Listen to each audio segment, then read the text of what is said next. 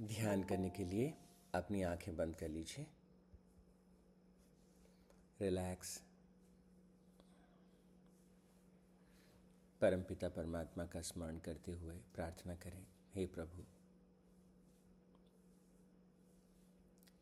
हमारे जीवन में ज्ञान का प्रकाश सदा फैलता रहे। हम सत्संग के सहारे न केवल अपने आप को बल्कि अपने साथ दूसरों को भी ऊपर उठा सकें। हे परमपिता परमात्मा, शरीर के स्तर पर, मन के स्तर पर, बुद्धि के स्तर पर, भाव के स्तर पर, ऊर्जा के स्तर पर हम अपने आप को स्वस्थ रख सकें और हमारे परिवार, समाज, राष्ट्र और विश्व की प्रगति में सहयोग कर सकें, ऐसा आशीर्वाद हमें दें। हे परमपिता, हम खुद से पहले दूसरों के बारे में सोच सकें।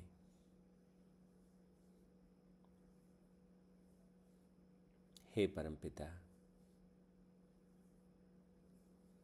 आत्मकल्याण के पथ पर बढ़ते हुए हम आप ही में विलीन हो सकें, ऐसा आशीर्वाद हमें दीजिए। ओम तत्सत। परमात्मने नमः। ओम शांति शांति शांति ही।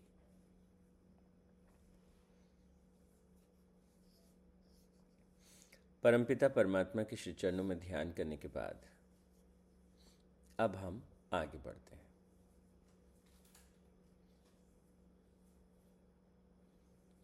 तो भगवान श्री कृष्ण जो है अर्जुन को समझाते हुए कहते हैं, जीवन जीने का जो ढंग है, जीवन जीने का जो मार्ग है, वो स्पष्ट करते हैं। हर कोई परमात्मा को जानना चाहता है। तो कुछ ऐसे लोग होंगे जो परमात्मा से सहयोग चाहते हैं, कुछ ऐसे लोग होंगे जो परमात्मा को जानना चाहते हैं जिज्ञासावश, कुछ ऐसे लोग हैं जो प्रार्थना के माध्यम से कुछ वस्तु या किसी तरह की मदद चाहते हैं। पर भगवान कहते हैं कुछ ऐसे लोग भी हैं या हम हमारे भीतर भी ये सब भाव उठते हैं। कभी हम किसी रूप में होते भगवान की आराधना करते हैं, कभी तकलीफ होती है तो हम भगवान की आराधना करते हैं, कभी हमको कुछ आवश्यकता होती है तो हम भगवान की आराधना करते हैं, जिज्ञासा होती है कैसे जीवन चल रहा है, कैसे सृष्टि चल रही है, तो हम भगवान को याद करते हैं। तो भगवान यहाँ कह रहे हैं कि किस प्रकार से, कैसे हम उनको उनकी आराधना करें, कैसे हम जो है वो स्वयं को ऊपर उठाते उठाते हम उस परम तत्व में खो जाएं। उस मार्ग को थोड़ा स्पष्ट करते हुए भगवान कहते हैं कि सबसे पहले अधिभूत उसको देखो। जितना जो मटेरियल तुमको अपने चारों तरफ दिखाई देता है उस मटेरियल पर एक नज़र डालो, और वो जितना मटेरियल तुमको अपने चारों तरफ दिखता है तुम अगर ध्यान से देखोगे तो भगवान क्या कह रहे हैं, वो मुझी से प्रकट हुआ है। तो जो भी वस्तु, जो भी चीज़ें आप अपने चारों तरफ देखते हैं वो सारी चीज़ें जो हैं वो उस परम का ही कौन सा स्वरूप है, स्थूल स्वरूप है। और फिर क्या कहते हैं आगे चल के कि उसके भीतर एक शक्ति है, सारे भौतिक जगत को एक शक्ति है जो क्या करती है, उसको एक दिशा देती है, उसको चलाती है। उस शक्ति को अधिदेव कहते हैं। तो अधिदेव की बात की और कहते हैं लेकिन वो शक्ति चलाती कैसे है, कैसे चलाती है? तो एक बन, निर्मित जिससे होती है वो निर्माण की सामग्री, फिर वो जो चलती है उसको चलाने के लिए जो चेतना की शक्ति है, वो चेतना की शक्ति। लेकिन उस चेतना की शक्ति के परे भी वो चेतना की शक्ति कहाँ से प्रकट होती है और कैसे वो सब व्यवस्थित होती है कि उसके पीछे भी एक और परम शक्ति अधियज्ञ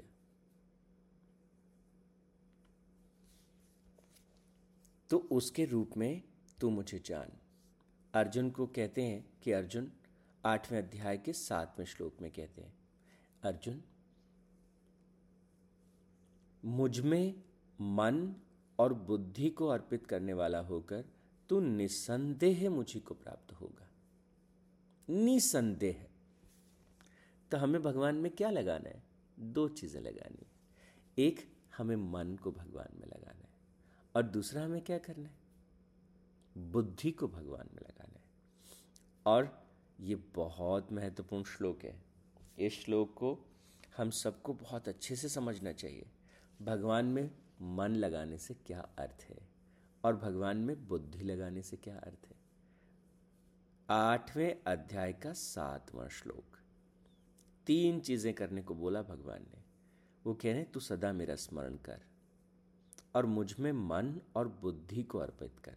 वैसे एक चौथी चीज भी बोलते हैं, कहते तू सदा मेरा स्मरण कर, युद्ध भी कर और मुझ में मन और बुद्धि को अर्पित कर। चारों चीजों को ठीक से समझते हैं। मेरा स्मरण कर। अब जैसे एक छोटा सा उदाहरण, हम जैसे जीवन में चल रहे हैं और पता है जीवन में बहुत बार जीवन की जो राह है उसमें थोड़ी फिसलन तो है। और हम सब लोग जैसे छोटे बच्चे होते हैं ना, छोटे बच्चे जब चलना सीखते हैं तो कैसे होता है? गिरते हैं, फिर उठते हैं, फिर गिरते हैं, फिर उठते हैं। तो धीरे धीरे जो है वो शरीर जो है संभल जाता है और शरीर को बैलेंस बनाना आ जाता है और फिर बिना गिरे बिना भी चल सकते हैं। हाँ, अपवाद स्वरूप कभी ठोकर लगती है, गिर भी जाते हैं, लेकिन बिना गिरे बिना शरीर के स्तर पर चलना सीख जाते हैं। तो कई बार हमको सपोर्ट होता है। जब छोटे होते हैं तो माँ ने कभी हाथ पकड़ लिया, कभी पिताजी ने हाथ पकड़ लिया और वो अंगुली पकड़ के थोड़ा चले, थोड़ा अभ्यास हो गया, चलना आ गया। लेकिन दूसरे स्तर पे देखें, मन के स्तर पे देखें, फिजिकली हम डेवलप हुए, लेकिन जो साइकोलॉजिकल डेवलपमेंट है, जो कॉग्निटिव डेवलपमेंट है, उस स्तर पे देखें। हमको कुछ बुरा लगा, हम इरिटेट हुए, फ्रस्ट्रेट हुए, ये गिरना है। जितने नकारात्मक भाव हैं, अधिकतर नकारात्मक भाव जो है वो एक तरह से चलते चलते गिरने जैसा है। किसी व्यक्ति ने कुछ कह दिया, हमारा मूड खराब हो गया। हमने किसी व्यक्ति को बहुत अच्छे मन से कुछ समझाने का प्रयास किया, उसने बात को सुना नहीं, अनसुना कर दिया या बल्कि उल्टा ही जवाब दे दिया। हम बड़े दुखी हुए। ऐसी बहुत सी बातें। इस इन सब बातों से क्या हो रहा है? हम कुछ कार्य करने का प्रयास कर रहे थे, सफलता नहीं मिली, उदास हो गए। आज तक कितने कार्यों में असफलता मिली, उनको याद करके ही उदास हो गए। ये क्या है? ये मन के स्तर पर गिरना है। मन को भी मजबूत नहीं किया ना। जैसे शरीर में पैरों को मजबूत करने के लिए किसी ने अंगुली पकड़ी थी और चलना सीख गए। मन को, मन की अंगुली किसने पकड़ी? मन को संबल किसने दिया? बहुत सारे लोग, बहुत सारे लोगों को मन को संबल देने वाला कोई होता ही नहीं। इसलिए गुरु की जरूरत पड़ती है। मां शरीर को संबल देती है, उसे उठा देती है। गुरु जो है वो मन और बुद्धि को संबल देते हैं और उसे चलना सिखा देते हैं। अगर हमारे मन और बुद्धि संभल जाए तो जीवन में कभी कोई कष्ट नहीं। कैसा कोई कष्ट हो ही नहीं सकता, कोई कष्ट नहीं। अभी आज सुबह संवित जो है वो एक प्रोग्राम देख रहे थे टीवी पर और कॉन्कॉर्डिया करके एक शिप था जो डूबने लगा। चार हजार के आसपास लोग उस शिप के भीतर थे। शिप के कैप्टन जहाज छोड़ के सबसे पहले भाग गए। एक भारतीय लड़का, कैस्पिनो करके, वो लड़का साउथ इंडिया का, और वो वेटर था। लेकिन एक एक करके उसने कितने लोगों की जान बचाई। पूरे इंटरनेशनल मीडिया ने उसको लिया और आखिरी मोमेंट में जब वो लोगों की जान बचा रहा था, एक और जना फंसा हुआ था, उसने उस व्यक्ति को भी निकाला। अपनी लाइफ जैकेट उसने उतारी और उस उस पैसेंजर को पहना दी और उसको भी सेफली निकाल दिया। जरा सोचिए कि एक साधारण सा व्यक्ति कैसे अपनी लाइफ जैकेट को, डूब रहा है जहाज, जब उसने लाइफ जैकेट उतारी तो उसने लाइफ जैकेट नहीं उतारी, सारा जीवन किसी और को अर्पित कर दिया। सोचिए कैसे होता है ऐसा। कब कोई, और उसके उसको थोड़ी पता था कि कोई मेरी तारीफ में पुल बांधे जाएंगे और ऐसा होगा, नहीं, स्वभाव से प्रेम से भर के कैसे किया होगा उसने। सैकड़ों लोगों की जान बचाने के बाद एक व्यक्ति की जान बचाने के लिए अपनी लाइफ जैकेट भी खोल के दे दी। वो जहाज के साथ डूब गए, लेकिन कैसा संभल रहा होगा उसके मन में, उसकी बुद्धि ने कैसा निर्णय लिया। अद्भुत। भगवान शायद किसी को ऐसा आशीर्वाद देते होंगे करने का।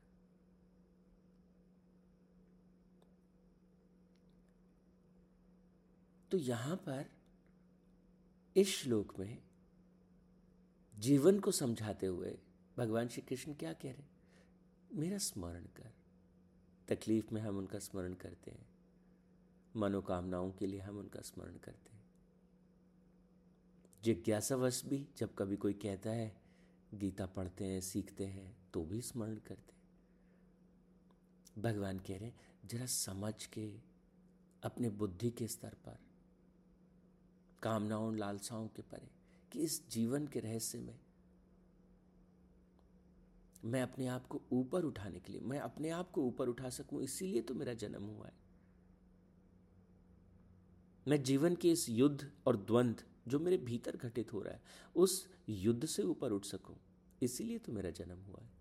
इस समझ के साथ कि इस जीवन का परम लक्ष्य क्या है, साधन जुटाना, दूसरी व्यवस्थाएं बिठाना, धन उपार्जन करना, परिवार को चलाना, ऑर्गेनाइजेशंस को चलाना, ये पार्ट ऑफ द लाइफ है और पार्ट ऑफ द प्रोसेस है। किसी समय स्कूल में थे, किसी समय व्यापार में है, किसी समय कुछ थे, किसी समय कुछ है। This is part of life, but what is the ultimate goal of life? Self actualization, स्वधर्म। सारे द्वंद्वों से, सारे युद्धों से ऊपर उठ करके उस परम को पा लेना, उसमें खो जाना। वो कैसे प्राप्त होगा? तो भगवान कह रहे, स्मरण कर, याद कर अपने उस परम लक्ष्य को, और क्या कर, मुझ में मन और बुद्धि को लगा दे। भगवान में मन कैसे लगेगा? जरा आप सोचिए कि आपका ये जो जीवन है कितना अनमोल है, कितना बहुमूल्य है। करोड़ों करोड़ों करोड़ों करोड़ों आकाश गंगाओं में किसी एक सौर मंडल के किसी एक ग्रह पर आपका जीवन,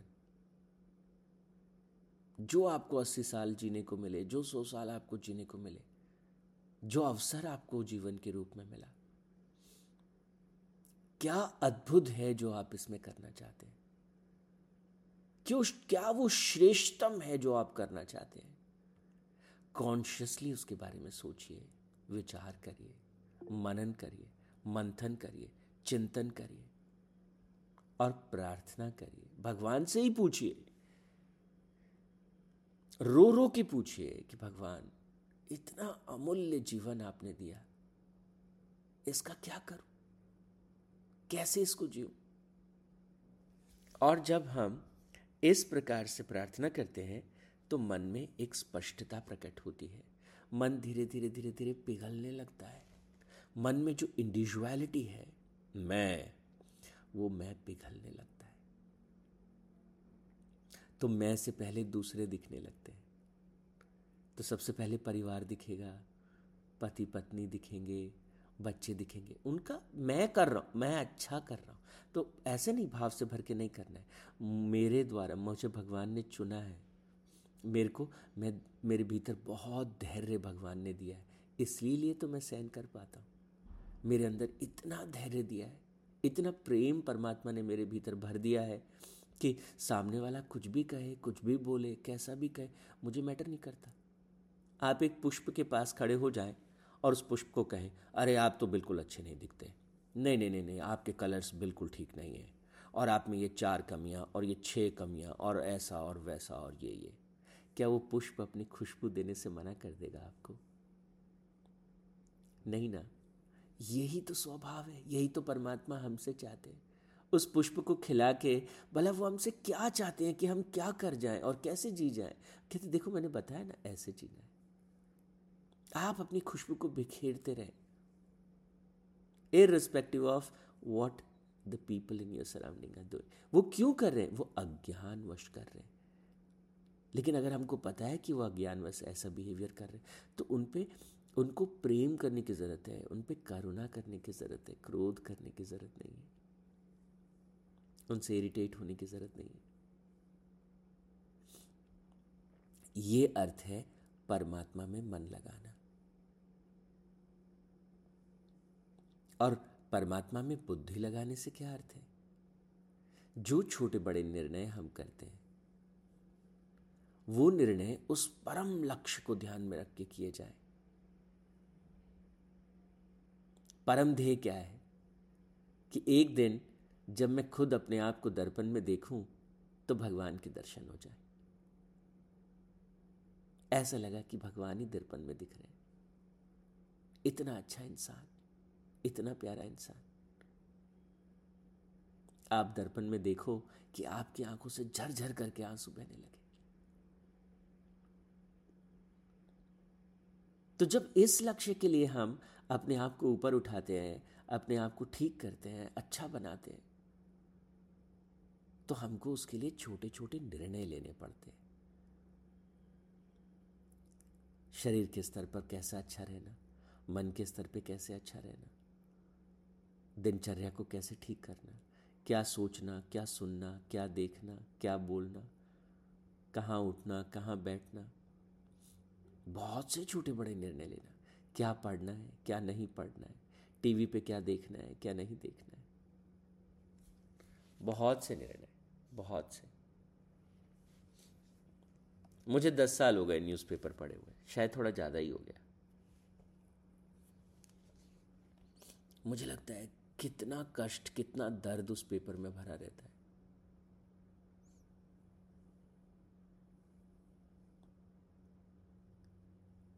तो थोड़ा सा सावधान होकर के चीज़ों को पढ़ना, थोड़ा सा सावधान होकर चीज़ों को देखना,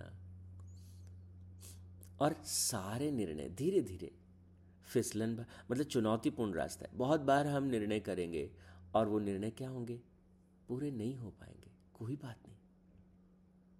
जब छोटा बच्चा चलना सीखता है, बार बार गिरता भी तो है, हम भी गिरेंगे। मन और बुद्धि को जब हम मजबूत बनाना चाहते हैं तो हम फैसले लेंगे और वो टूटेंगे और वो नहीं होंगे पूरे, कोई बात नहीं।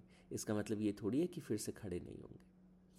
तब तक खड़े होते रहेंगे और तब तक प्रयास करते रहेंगे जब तक कि हम इसमें मास्टरी नहीं हो जाती। तो भगवान कहते, मेरा स्मरण कर, मैं तेरे साथ हूँ। तू मुझे याद कर और मैं तेरे साथ हूँ। स्मरण करते ही मैं तेरे साथ हूँ। आप बोलो, भगवान जी थोड़ी मदद करो ना इस काम में, मुझे अपने आप को थोड़ा अच्छा बनाना। And then and there he is there with you always. मन को परमात्मा में रमाएं। और हम क्या करें? अपनी बुद्धि से वो निर्णय लें जो हमें श्रेष्ठ से श्रेष्ठतर बनाता चला जाए। तो आज के इस श्लोक के अर्थ के साथ ही ओम तत्सत परमात्मने नमः। ओम शांति शांति शांति।